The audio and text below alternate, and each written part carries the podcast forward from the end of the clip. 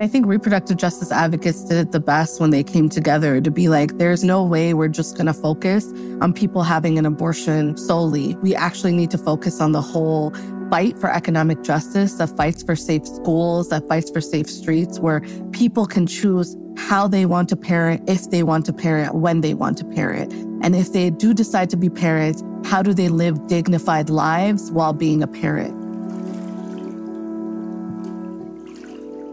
Greetings, listeners. This is The Sound Bath, and I am Aja Monet. This show is brought to you by Lush Cosmetics, and I'm so excited for this conversation today. Our conversation is with Sharmin Hossain, a Bangladeshi American queer Muslim and the campaign director of Liberate Abortion, crafting a bold new vision for abortion justice that is intersectional and future focused she currently serves on the advisory board of the North Star, pushing for ambitious policies, cultural change, and movement infrastructure towards gender justice. I look forward to a time where the values and the things that we portray in this country actually exist for all people.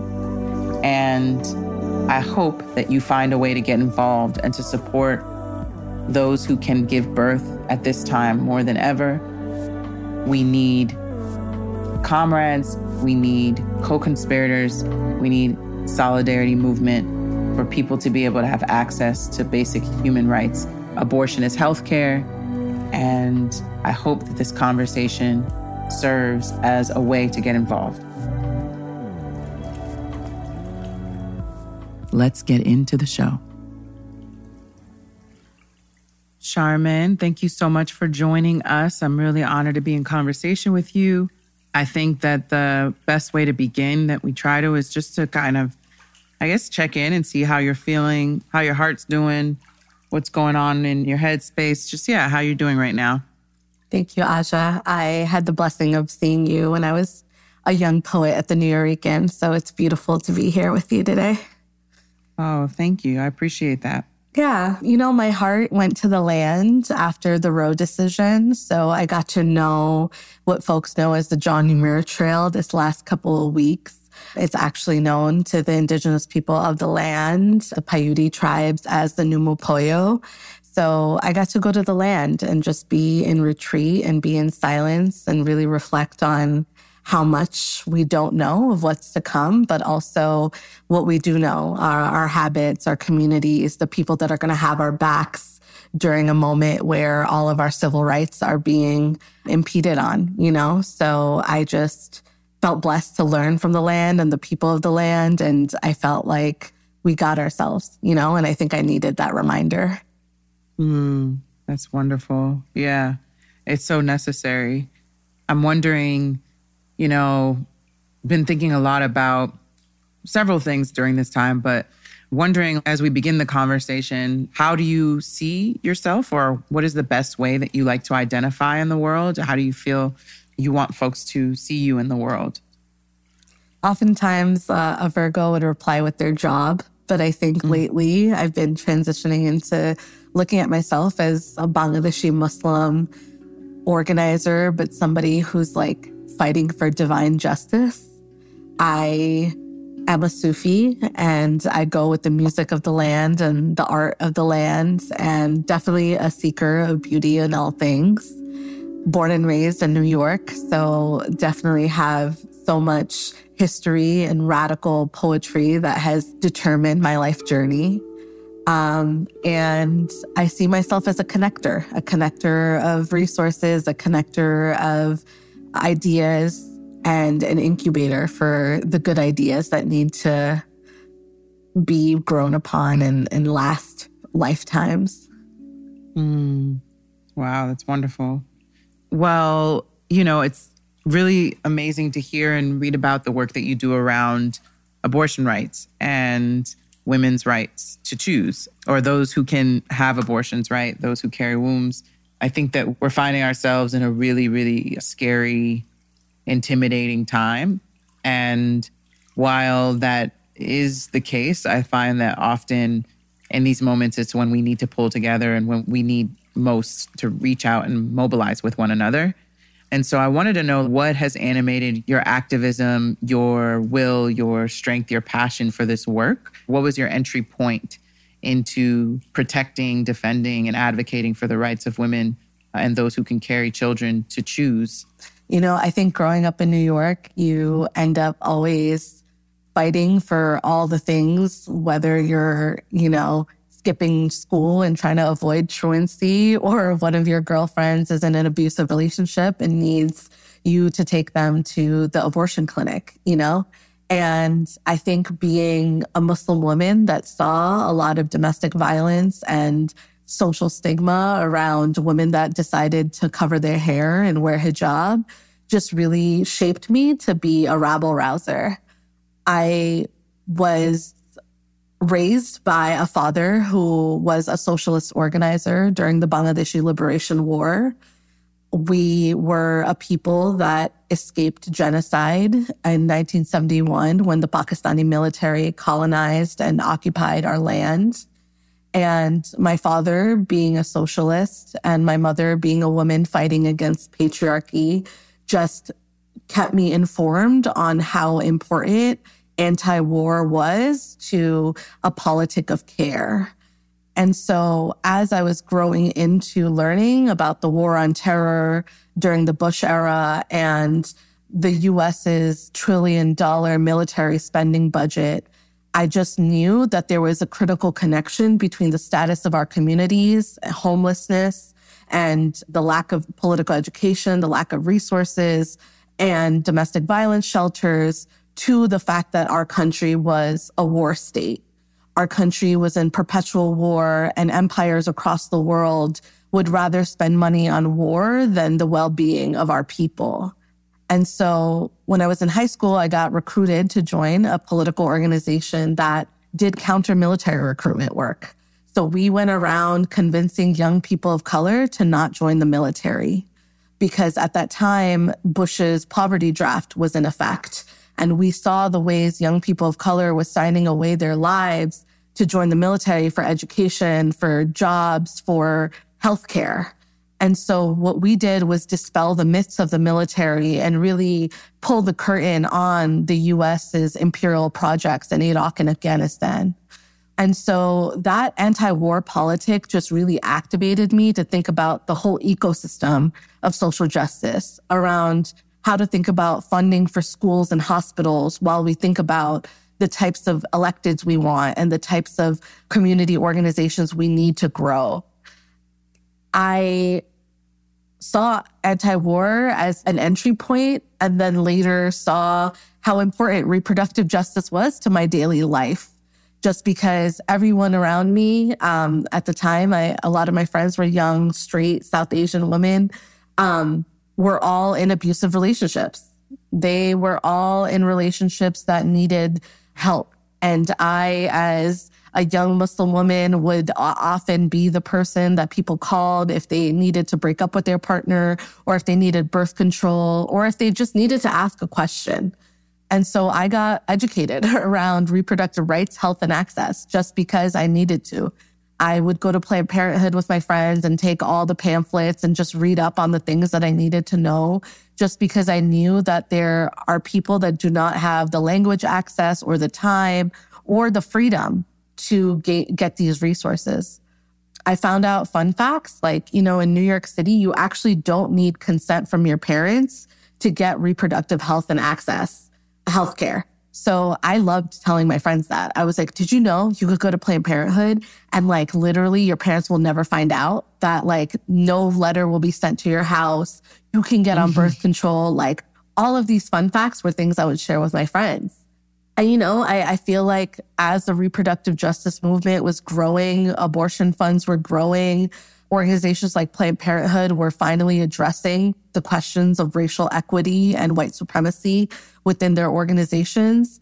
And I felt like there was a time and a space finally for a queer Muslim woman to be a part of organizations that really reconciled with the legacies of white supremacy, but actively fought to build another world. And so mm. here I am a decade plus later as a reproductive justice organizer with my roots deeply in just what our community needed. Yeah. Thank you for that. It's really interesting to hear about all the ways that you find yourself connected to this work.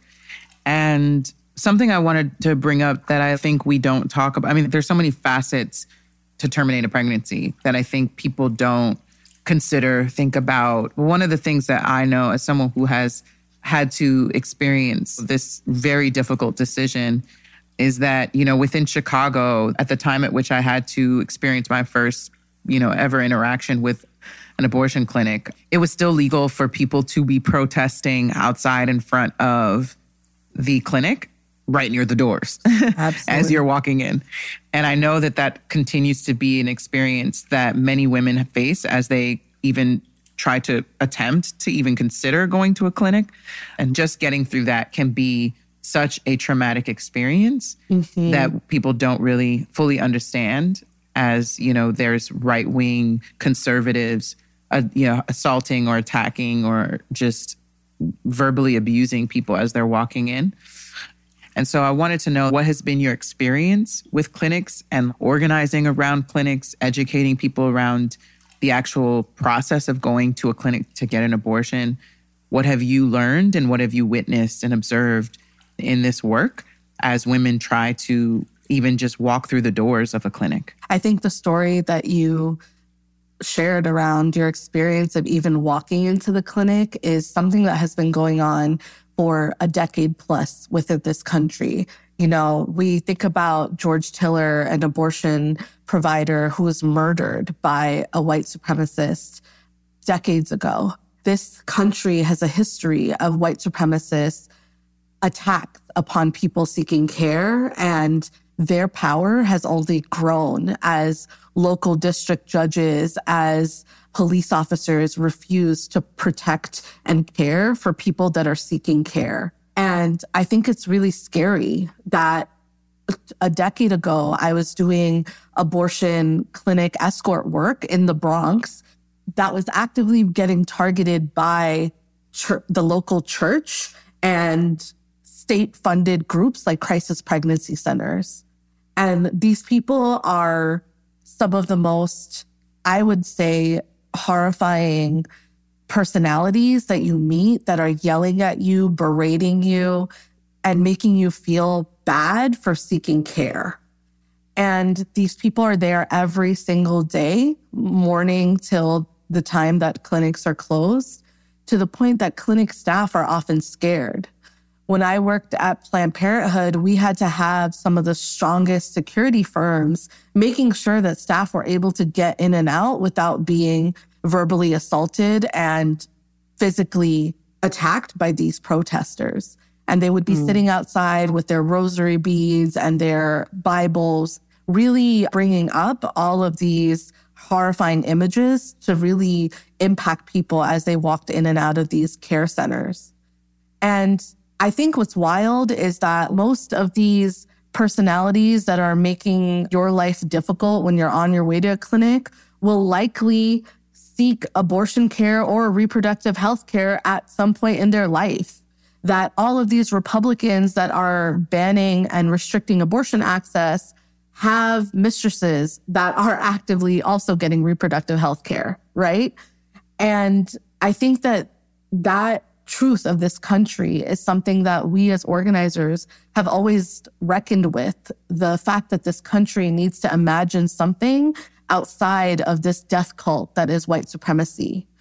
And this death cult of white supremacy is impacting everybody across the board. You know, poor white people and poor Black folks, Latino folks, Indigenous folks in these communities they are people with low incomes. They're people that are living in rural areas that are already facing great barriers to quality health care. They're facing barriers to childcare. They're facing barriers to job opportunities.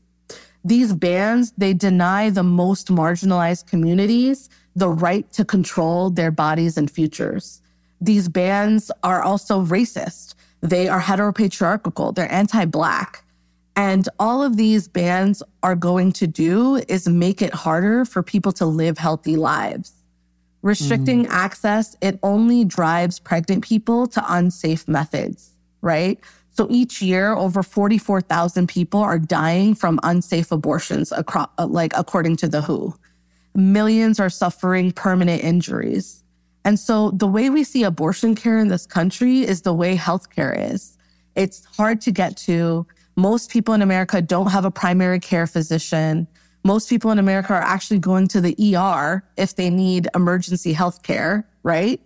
And, and that to me is a critical piece of this puzzle that until we have economic justice and gender justice, the way we treat birthing people and families is the way that we are going to see inequalities play out. And I think that, you know, the Black maternal mortality crisis is also something that we're seeing, that Black women are finding it harder to get health care in a country that has the odds set against them. And so all of these inequities are, are a part of the abortion experience. So just as like it's hard to get a day off from work, it's hard to get childcare. It's hard to even go physically to the clinic if the clinic is an hour and a half, two hours away. And if you get an abortion procedure, you need hotel care. You need to take off the next day from work if you're getting a procedure done. All of those things are the abortion experience in America. And when you're talking about how hard it is, it's everything. It's everything from booking the appointment to following through and actually getting there and then being met mm-hmm. with hostility, you know? Mm-hmm. Yeah, I think a lot of folks assume that the decision is an easy one. And even when someone's very certain that they don't want to have a child, there's so much that comes with how the world treats you or how you are treated in that process. Because, yeah, I'm thinking about, you know, liberate abortion. It's about more than just protecting the legal right to an abortion, right? So I, I guess what I'm wondering is what else do you believe in light of the country focusing specifically on women's right to choose and folks who can birth? What are other things that you feel like are part of this fight, this struggle? What are other ways that people can be showing up to support women and people identify as women as well as non-binary folks who have the ability to have children? What are the ways that we can be showing up better in in society, in the different relationships that we have with people? What are some of the things that you feel excited about that feminists are introducing into the political discourse of our country right now. We think about intersectionality, and I know that visibility has become one of the tools of capitalism to divorce us from the real political conditions, material conditions of our people, right? But what are the things that we see feminism is inserting in the political discourse of the day mm-hmm. that is activating and mobilizing people around real material conditions that we must change. Like, how do you feel that that has been a big part of the work that you are doing? Yeah, I I am so inspired by all of the reproductive justice advocates that are connecting the criminalization of people that are seeking care to our fight for bodily autonomy that is going to be free of stigma. And so mm. right now, there's so many people that are shouting out loud what an abortion is and demystifying some of the myths around abortion. I meet mm. many women of color that feel scared about getting either birth control or an abortion because of hormones, for example. And so for us, it's deep education around A, what are hormones? Your body always has hormones and destigmatizing some of the impacts of having an abortion or getting a birth control. And so that educational resources is a critical part of this. People should go to ineedanA.com if they want to learn how to direct people to care, especially in states where we're seeing bans and restrictions. And ineedanA.com doesn't collect your data. So you are safe from any type of surveillance that the state may be gearing up towards, given the criminalization of people that are seeking care in places that are actively banning access. And so mm. we really are looking to fight for these cities and these local folks to get care right now. And you can go to abortionfunds.org to find out about which local abortion fund you can get support from if you're looking for care. And beyond that, we really need to think about local, state, and federal policymakers that are going to advance abortion justice policies, right? And that means creating legal avenues for patients and providers to protect themselves against anti abortion protesters and entities, to protect providers who are assisting people to have abortions, to protect people that are going to be looking for abortion care on the internet, right? And so we want to remove law and immigration enforcement from medical and healthcare settings. We want to ensure people can safely travel for abortion care and provide culturally competent abortion care.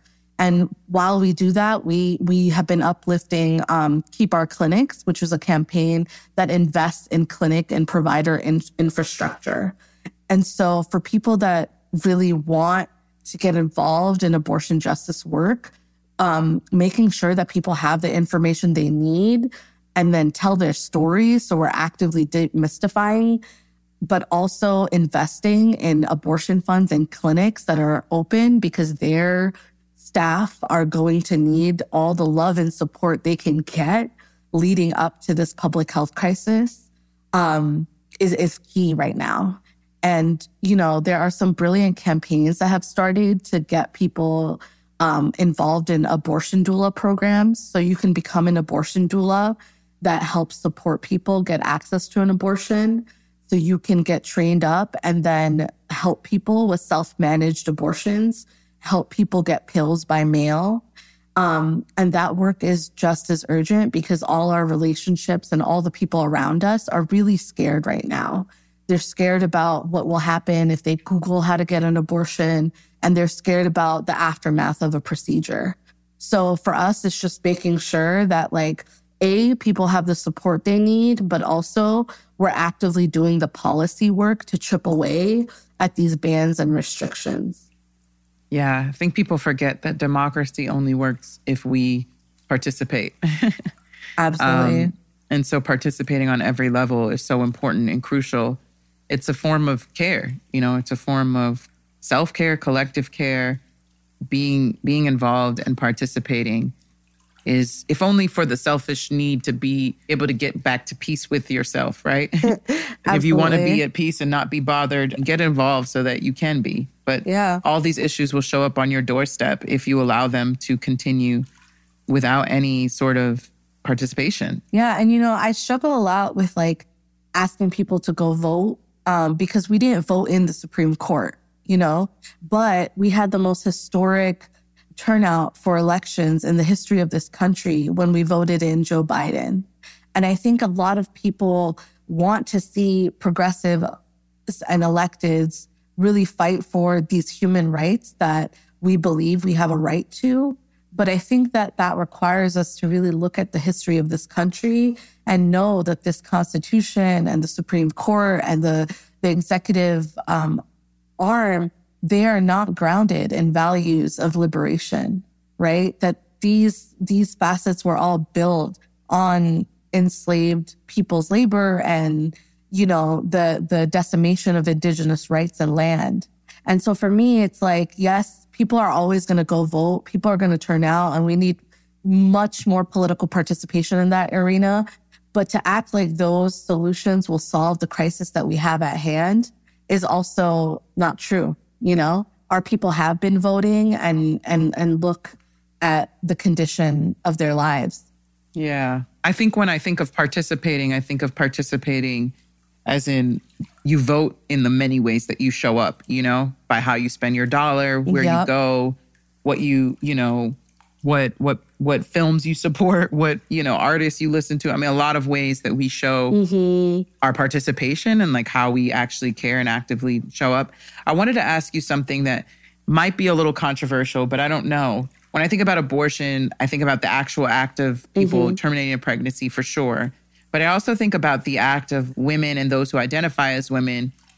Um, that that that it's tied to sexual liberation, the ability to explore one's sexuality, the ability to have access to a lot of other things that have nothing to do with terminating a pregnancy, right? So we're talking about proper access to, I want to say, birth control, et cetera. And there's more than, there's more forms of birth control than just the pill, mm-hmm. which is another thing that I think has become really taboo in our society. Like, well, what about the vasectomies? What about mm-hmm. men getting birth control? What is going on with that? And I think while there's so much effort and experimentation, all this stuff to regulate women's bodies, we have yet to fully explore what does it mean for men to take responsibility for their bodies in some way, shape, or form. People identify as men and those who those with penises. Mm-hmm, Let me mm-hmm. just say that.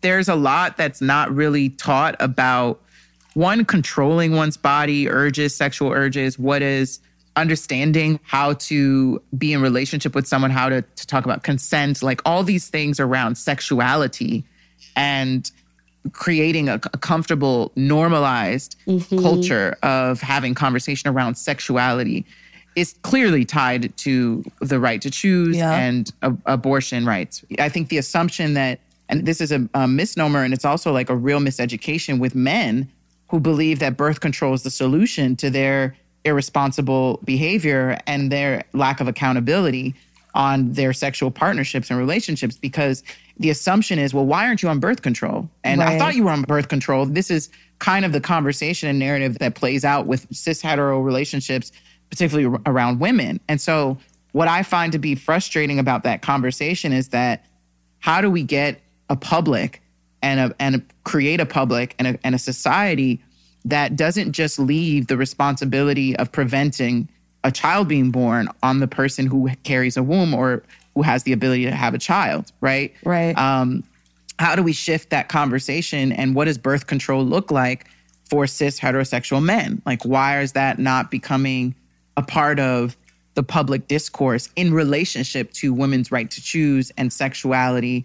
Because I think that part of that feels like shaming and what I feel like partly happens in that conversation is there's no real accountability to the fact that, especially for Black women, poor women, women of color, that birth control in this country and often many things that happen in women's bodies has been tested and experimented at the expense of poor black and brown and indigenous people. We have yet to fully understand the impact that birth control is having on women's psyche and bodies and relationships to their health. So I think part of what I'm wondering is there work being done and what work can be done to start to popularize and normalize those who identify as men, cis heterosexual men, and those who have the ability to impregnate a, a, a, person. How do we create a society where they have to be accountable and they're educated on on their own role in control in birth control? How do we yeah. democratize birth control? How do we make birth control not just the role of people who can birth? Yeah. Yeah, no, I I hear that and I think that being able to have providers and doulas and people who have the medical information and the ability to really break down for us what different types of birth control are available and which ones have different impacts depending on what kind of body you have. It is something that as this country trips away at our resources, like a lot of states like Texas and Oklahoma don't even have sexual education curriculum, right? A sexual health mm-hmm. curriculum at their mm-hmm. public schools. And I think that all of this is going to create a more patriarchal society where men and people who are able to get people pregnant are not actively taking accountability for their roles in these systems. And I think a lot about survivors that are living at the intersections of multiple oppressions and their consequences are grave. People who are in abusive relationships, they're more vulnerable to sexual assault, birth control sabotage, reproductive coercion or control, or misinformation about their reproductive rights. And I think about a lot how these are the people that we're going to really need to equip with the tools and the ability to have shelters and places to go because we don't live in a society where men are being encouraged to take accountability for their roles within these systems. We live in a carceral society where men are being pushed into prisons and are criminalized for be- behaviors, you know? And I think that that shift in society is something that's happening at the local level where I'm seeing a lot of people take on the labor of letting men know about what a vasectomy is and letting them know that like hey, it's a non-invasive procedure that you can get within your lifetime to protect yourself and people you love.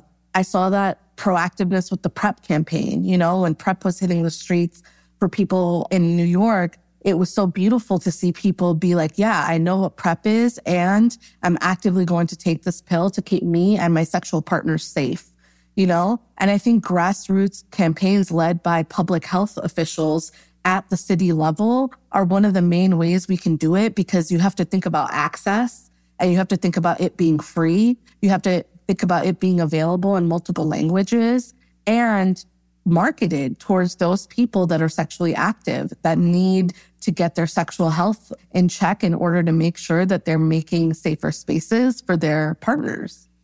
Wow, yeah, that's great. Thank you so much. Your responses have been on point. I really appreciate your insight into this. I just think that it's such a complicated, nuanced thing, but it's also not. It's very straightforward. and sometimes we make things that are very straightforward super complicated. Mm-hmm. And then in this society, I'm wondering what ways we can all take responsibility for what's at play so that we can actually all get involved and be a part of the solution because it's exciting. I think sometimes we see these things as these overbearing, impossible things that we can't attain or can't do anything about or change. Yep. And yet, I think we forget our power and the beauty of being a citizen and a human being of this planet where we have the ability and the agency to make a difference and change the conditions of, of our world once we decide to do it together. And sometimes what often happens is that we see an issue and we say, oh, well, that's that person's issue because this is something that directly impacts in a, them in a way that I don't understand. Mm-hmm. And I think that once we can understand what it actually takes to bring a life into this world, we can maybe have a little bit more compassion for one another. I think a big frustration that I've had is that sometimes within feminism and within the conversation around our differing identities as women or people who identify as women is that like we assume that all of our struggles are the same and therefore how we talk about the issue is going to be the same and it's not there are a lot of black women and poor people in this country who have never had poor women particularly mm-hmm. who have never had the ability to be a housewife and just raise a child mm-hmm. and just see their children grow up and love them through that process and struggle with that love and learn what it means to be a part of a family and support that family there are a lot of people that don't even have a choice don't believe they have a choice even though they have a choice right mm-hmm. even though they're told they have a choice quote unquote so poverty and the inability to make a choice is a big part of this as mm-hmm. well. Class has such a big part of women's right to choose and the access and the conversation around that. You know, white women's feminism was different in many ways, but one of the ways was that they were fighting against you know, they wanted the right to work and they wanted the right mm-hmm. to not sit at home while their men made all the money and et cetera. This was like a very stereotypical narrative that we heard of white feminism. And yet there's this other narrative of black and indigenous and poor women who were just like, I'm always working. Mm-hmm. I never have time off. I'm raising other people's kids and I can't even raise my own kids. And so this is all a part to me of the conversation around reproductive rights that we don't talk about childcare. Yep. We don't talk about support for people who choose to have children. The assumption of reproductive rights is it's just about the right to terminate a pregnancy. No. But it's also like once you choose to have a child, how are you supported in the society and the system to have a child? That's what makes the choice a choice, right? Is that you're able to have options that give you an array of things to choose from and you can say okay this is the choice i want to make. But if you feel like your be- a gun is to your head and you're not you don't really have that much of a choice then what choice are you really making right? It's just a matter of survival at that point. So i think there's a lot of elements to reproductive rights that is not being brought up in the conversation mm-hmm. as it pertains to class and what that means for a country that has just not had a really good history with healthcare in general. Mm-hmm. Not having good healthcare system primarily affects women and people who are able to have children. So this is a big part of reproductive rights that I think we need to be fighting for universal healthcare as much as we are fighting for women's right to an abortion. Yep.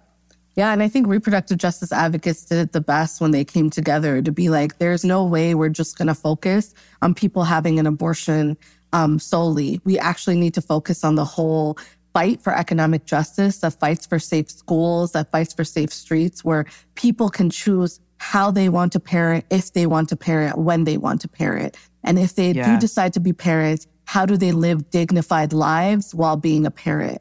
And I think that Black and Indigenous leaders really incorporated land back, incorporated environmental justice and how we even see this ecosystem of fighting for abortion. And, and I think it goes back to the fact that the right wing really wants us to just harp and end our battle at abortion because they won that battleground and they believe we're just going to get worked up over this one issue.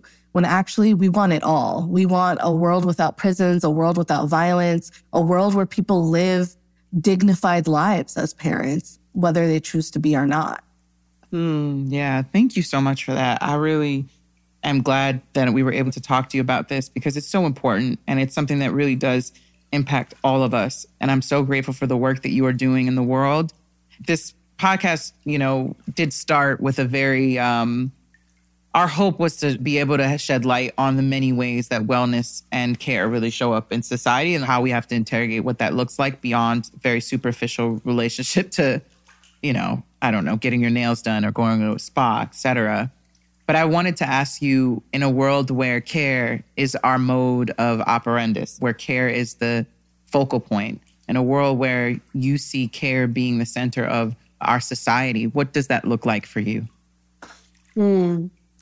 I I see care as the reason to continue living. I see care as Bell Hooks's community care framework where we all are contributing to each other's growth mentally, physically, spiritually, but also collective economics.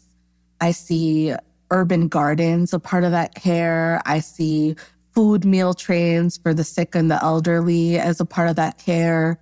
I see people pitching in to make sure we're all raising each other's children a part of that care. I see community art fairs and making sure that we're growing power locally and that we own our water resources and our food resources as a part of that care. I just feel like Philadelphia is the most beautiful example because of the way we love our community fridges and we love our neighbors. And I've been able to practice care a lot more here because of that. Like people are just so much more available for love and care in ways that I haven't seen in other cities. Yeah. Lovely. Thank you so much for that. You know, this is called the sound bath. So we like to ask and inquire what sounds resonate most deeply with you. They don't even need to necessarily make you feel calm, but sounds that really resonate with you that you feel called to.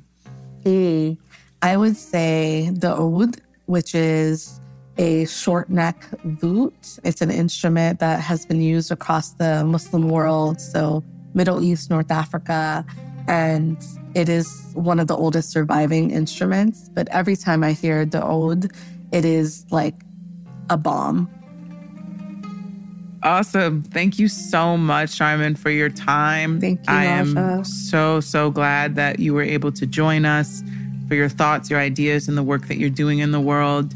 I look forward to meeting you soon in person and please keep us posted on other ways to be involved. Thank you so much, Aja. It was a pleasure. I hope you have a wonderful day. You too. Thank you.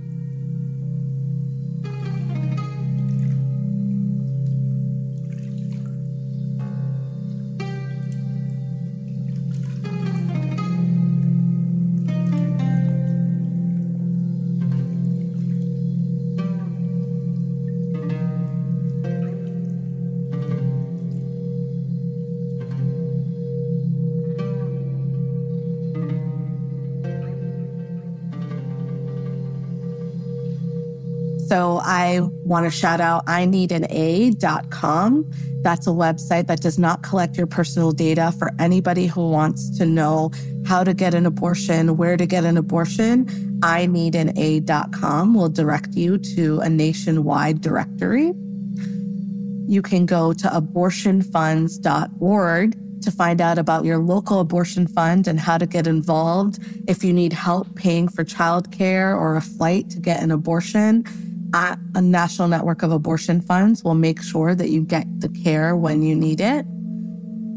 Lastly, I want to shout out keepourclinics.org, which is protecting access to abortion care right now by fighting for independent providers who are depending upon your support to keep providing abortion access right now. So go to keepourclinics.org to really support small community based clinics that are keeping their doors open during this time to make sure people could get care.